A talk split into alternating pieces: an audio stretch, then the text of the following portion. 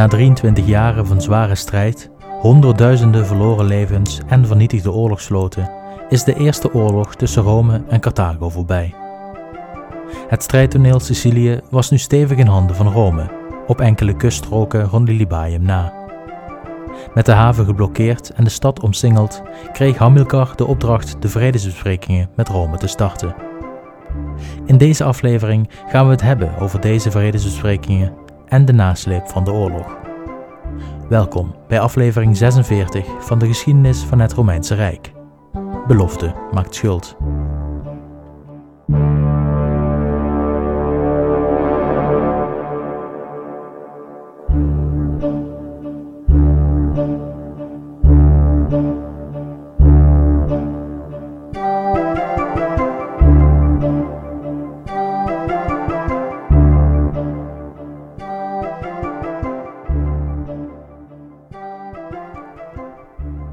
Hamilcars troepen zaten vast in Lilybaeum. Alle bevoorradingsroutes via zee werden geblokkeerd. Het voedsel in de stad raakte op en achter de stadsmuren waren duizenden Romeinen gelegerd die geduldig wachten op een witte vlag van de vijand. Hamilcar zelf verbleef aan het einde van de oorlog buiten de stad. Waarschijnlijk in zijn uitvalsbasis Erix, van waar hij guerrilla-aanvallen uitvoerde. Zijn leger was echter dermate klein dat het doorbreken van de belegering van Lilybaeum er niet in zat. En dus kreeg hij in 241 voor Christus de opdracht om de vredesbesprekingen met Rome te beginnen. Hamilcar was het echter niet eens met deze beslissing. Hij erkende de noodzaak van een vrede niet. Carthago had op Sicilië wel vaker voor hete vuren gestaan, en nog nooit was het een vijand gelukt de hoge muren van Lilybaeum te overwinnen. Zo ook nu niet, dacht hij. Maar ondanks zijn tegenzin voerde hij het bevel uit. Althans, hij liet het uitvoeren door een ondergeschikte. Hamilcar wilde zich namelijk zo ver mogelijk van de vredesbesprekingen distancieren. Enerzijds omdat hij het er niet mee eens was, en anderzijds om te voorkomen dat zijn naam gekoppeld zou worden aan de nederlaag tegen Rome.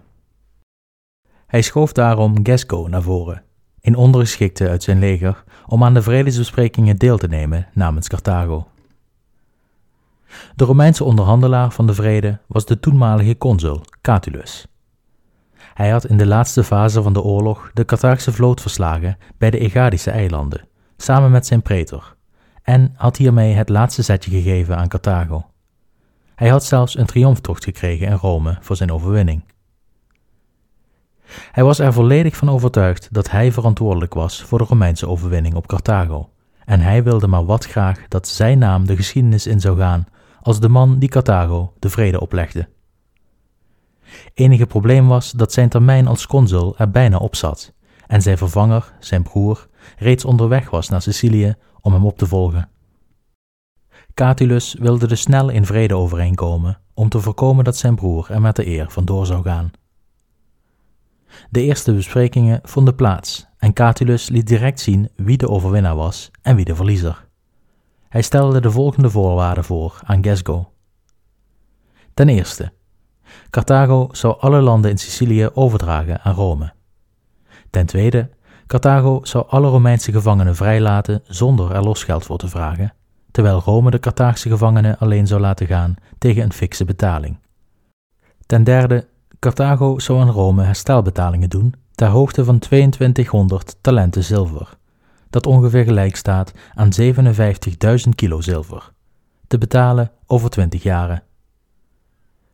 Gesco en Catulus gingen akkoord, maar in tegenstelling tot Gesco had Catulus niet de bevoegdheid om het akkoord in zijn eentje te sluiten. Hij moest zijn deal laten ratificeren door de Comitia Centuriata in Rome. Zijn deal werd te licht bevonden en men stuurde een commissie van tien personen terug naar Gesco om opnieuw te onderhandelen over het vredesverdrag.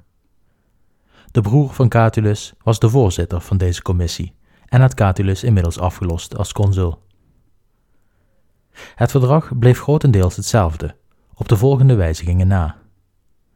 Carthago zou niet 2200 talenten betalen over 20 jaren, maar over slechts 10 jaren Daarbovenop zouden de Feniciërs duizend talenten zilver direct betalen aan Rome. en de eilanden rondom Sicilië en tussen Sicilië en Afrika zouden door Carthago verlaten worden om aan Rome te geven. Toen Hamilcar hoorde van deze nieuwe Romeinse eisen, hevelde hij zijn bevel over de troepen direct over aan Gesco en verliet hij het eiland om terug te keren naar Carthago, waardoor Gesco als enige overgebleven generaal op het eiland de volledige verantwoordelijkheid voor de vredesbesprekingen kreeg. Hij zou degene zijn die de Sefeten in Carthago zou vertellen over de deal, en Hamilcars handen bleven schoon. Gesco had geen keus. Hij wilde net zo graag van de oorlog af als de Romeinen, en dus ging hij akkoord met het voorstel. Hij tekende het verdrag van Lutatius, vernoemd naar Catulus, en begon met de evacuatie van zijn troepen uit Sicilië. Carthago had nog zo'n 20.000 troepen gestationeerd in Sicilië, waarvan het overgrote deel bestond uit huurlingen. De huurlingen waren voornamelijk afkomstig uit Afrika, Spanje, Sardinië, Gallië, de Balearen, Italië en Griekenland. Een groot deel van het leger had meer dan acht jaren gevangen gezeten in een belegerd Lilybaeum en had in die acht jaren geen enkele stuiver ontvangen van hun beloofde loon. Sterker nog, aan hen waren gouden bergen beloofd als de oorlog voorbij zou zijn, in een poging een muiterij te voorkomen. Nu de oorlog voorbij was, wilden de huurlingen geld zien, en snel ook. Om problemen met de huurlingen te voorkomen, bedacht Gesco een manier om de huurlingen te verplaatsen en te betalen, zonder dat er een rebellie zou ontstaan. Hij besloot de huurlingen op te delen in groepen naar herkomst en stuurde deze groepen apart van elkaar terug naar Carthago, waar ze in theorie door de staat betaald konden worden en vervolgens vervoerd konden worden naar het land van herkomst, alvorens de volgende groep huurlingen naar Carthago gestuurd zouden worden. Gasco wilde hiermee voorkomen dat de 20.000 huurlingen zich in Carthago zouden groeperen om onder dreiging van geweld hogere eisen te stellen aan hun beloning. Daarnaast zorgde hij er met deze werkwijze voor dat Carthago de huurlingen gespreid kon betalen in plaats van alles in één keer. Een prima plan dus. De Sefeten in Carthago hadden echter andere plannen. In plaats van iedere groep bij aankomst te betalen en direct door te verplaatsen naar het land van herkomst, besloten ze te wachten totdat alle huurlingen in Afrika waren, om te onderhandelen over een verlaging van de prijs, met als argument dat de oorlog niet naar wens was verlopen en dat de staat in financiële moeilijkheden verkeerde. Ze hoopte hiermee de prijs van de huurlingen te kunnen drukken. Dit onderdachte plan van de Sefeten zal ze in de toekomst nog veel problemen opleveren. Maar nog voordat men in onderhandeling kon treden over de prijs, ontstonden er al problemen in Carthago. Een steeds groter wordende groep arriveerde in de stad vanuit Sicilië, en na acht lange belegeringsjaren in Lilybaeum genoten de huurlingen uitbundig van alle voordelen van de beschaving. De huurlingen waren zo losbandig dat de autoriteiten van de stad bang waren dat ze de groep niet langer konden controleren en dat ze de stad zouden afbreken in hun losbandigheid.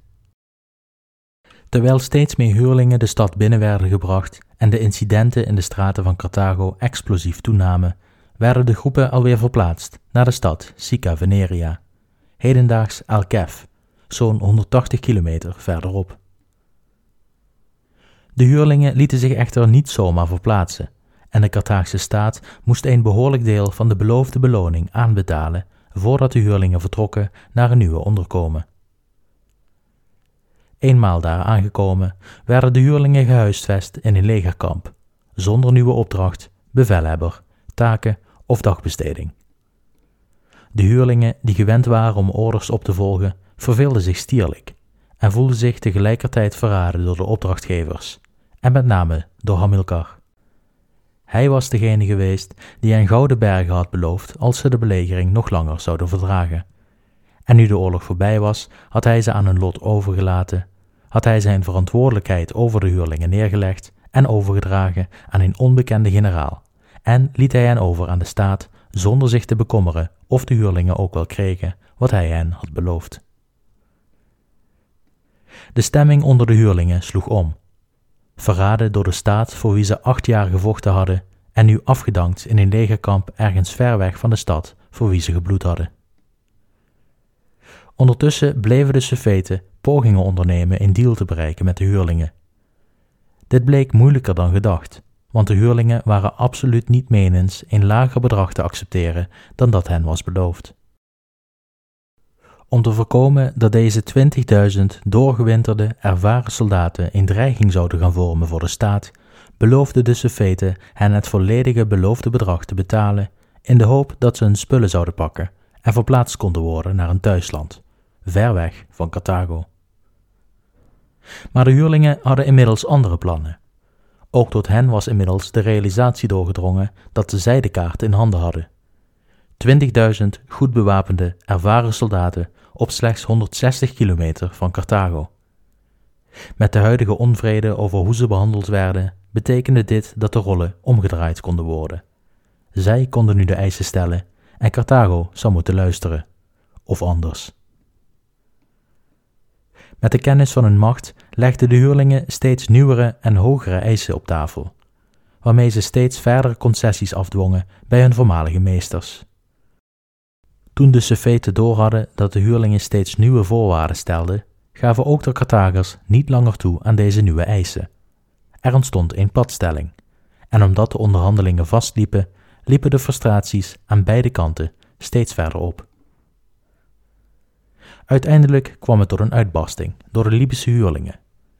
Zij waren de grootste etnische groep binnen het huurleger. Het was de aanwezigheid van deze Libiërs in het leger die de rebellie zo ernstig zou maken. De Libische huurlingen braken in open rebellie en slaagden erin de meeste van hun landgenoten, ook die in het thuisland, voor hun zaak te verzamelen. De Carthaagse heerschappij was altijd hard en impopulair geweest voor de Libische bevolking. Maar tijdens de oorlog met Rome waren de lasten van belasting en de dienstplicht veel erger geworden. Op enkele uitzonderingen na sloten de Libische gemeenschappen zich één voor één aan bij de rebellen, en hun aantallen namen als gevolg hiervan drastisch toe. Niet alleen de Libiërs kwamen in opstand, maar ook de Numidische prinsen voegden zich bij de rebellen. De Carthagers hadden de afgelopen tien jaar met deze prinsen gevochten voor controle over Numidisch gebied, en de prinsen zagen een kans op wraak en oorlogsbuit. Binnen enkele weken verzamelde zich een rebellenleger dat groter was dan het Romeinse leger dat enkele jaren eerder onder leiding van Regulus in Afrika was geland.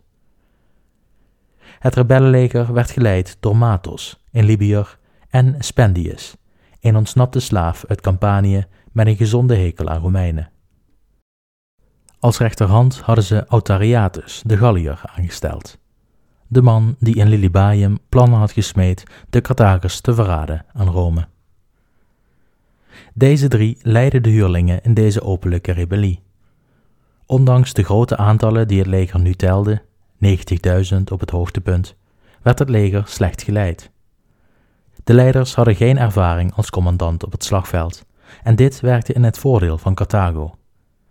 Dit was direct ook het enige voordeel dat de Carthagers zouden hebben. Carthago zat namelijk behoorlijk in de problemen. Meer zelfs dan toen Regulus uit het niets op de Afrikaanse stranden landde. Carthago had altijd grote moeite gehad met het recruteren van nieuwe soldaten. Precies om die reden trokken ze uit alle uithoeken huurlingen aan om voor hen te vechten. Maar juist die huurlingen hadden zich nu tegen hen gekeerd.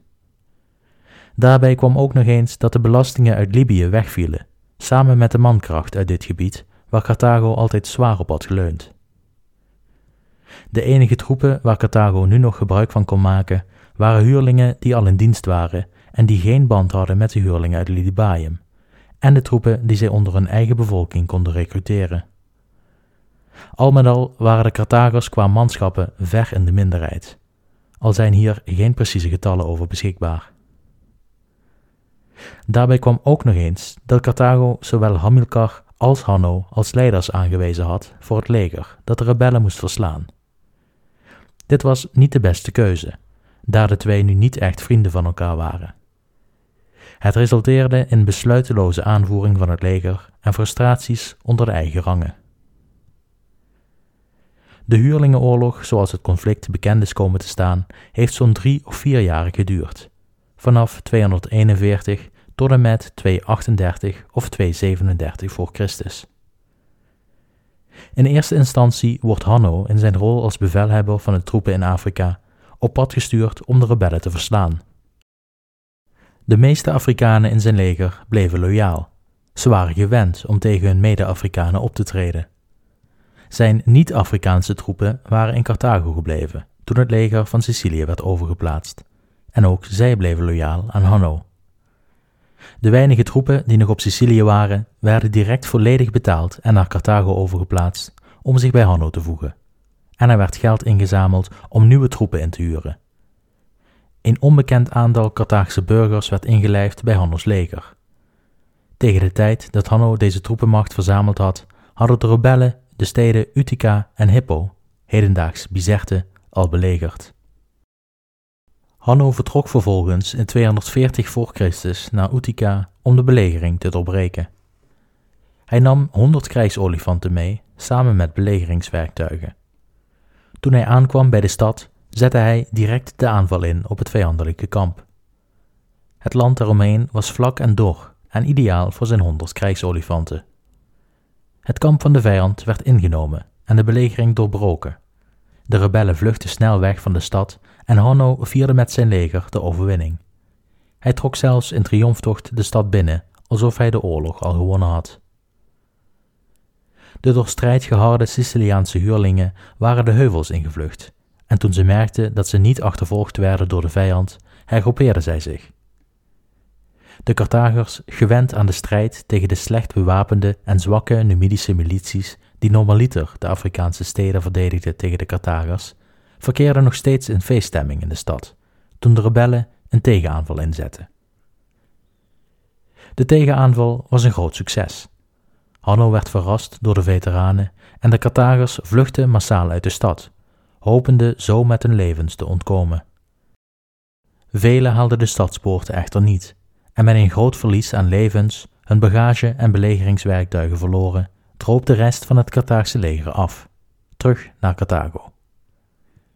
De rest van dit jaar hield Hanno zich bezig met kleine schermutselingen tegen de rebellen, maar hij wist geen groot succes te behalen. Hanno bleek een prima organisator, maar hij was allesbehalve een competente veldcommandant. En zo komen we bij het eind van deze aflevering. In de volgende aflevering zien we het verdere verloop van de rebellie en gaan we meemaken hoe beide kanten zich schuldig maken aan barbaarse taferelen. En gaan we het hebben over de rol die Rome gaat vervullen in het conflict. Misschien heeft u het al gezien op de verschillende kaarten van de Eerste Punische Oorlog, maar Rome verkrijgt ergens tijdens het conflict Sardinië en Corsica. Hoe? Dat hoort u in de volgende aflevering. Voor nu, zoals altijd, bedankt voor het luisteren en tot de volgende keer.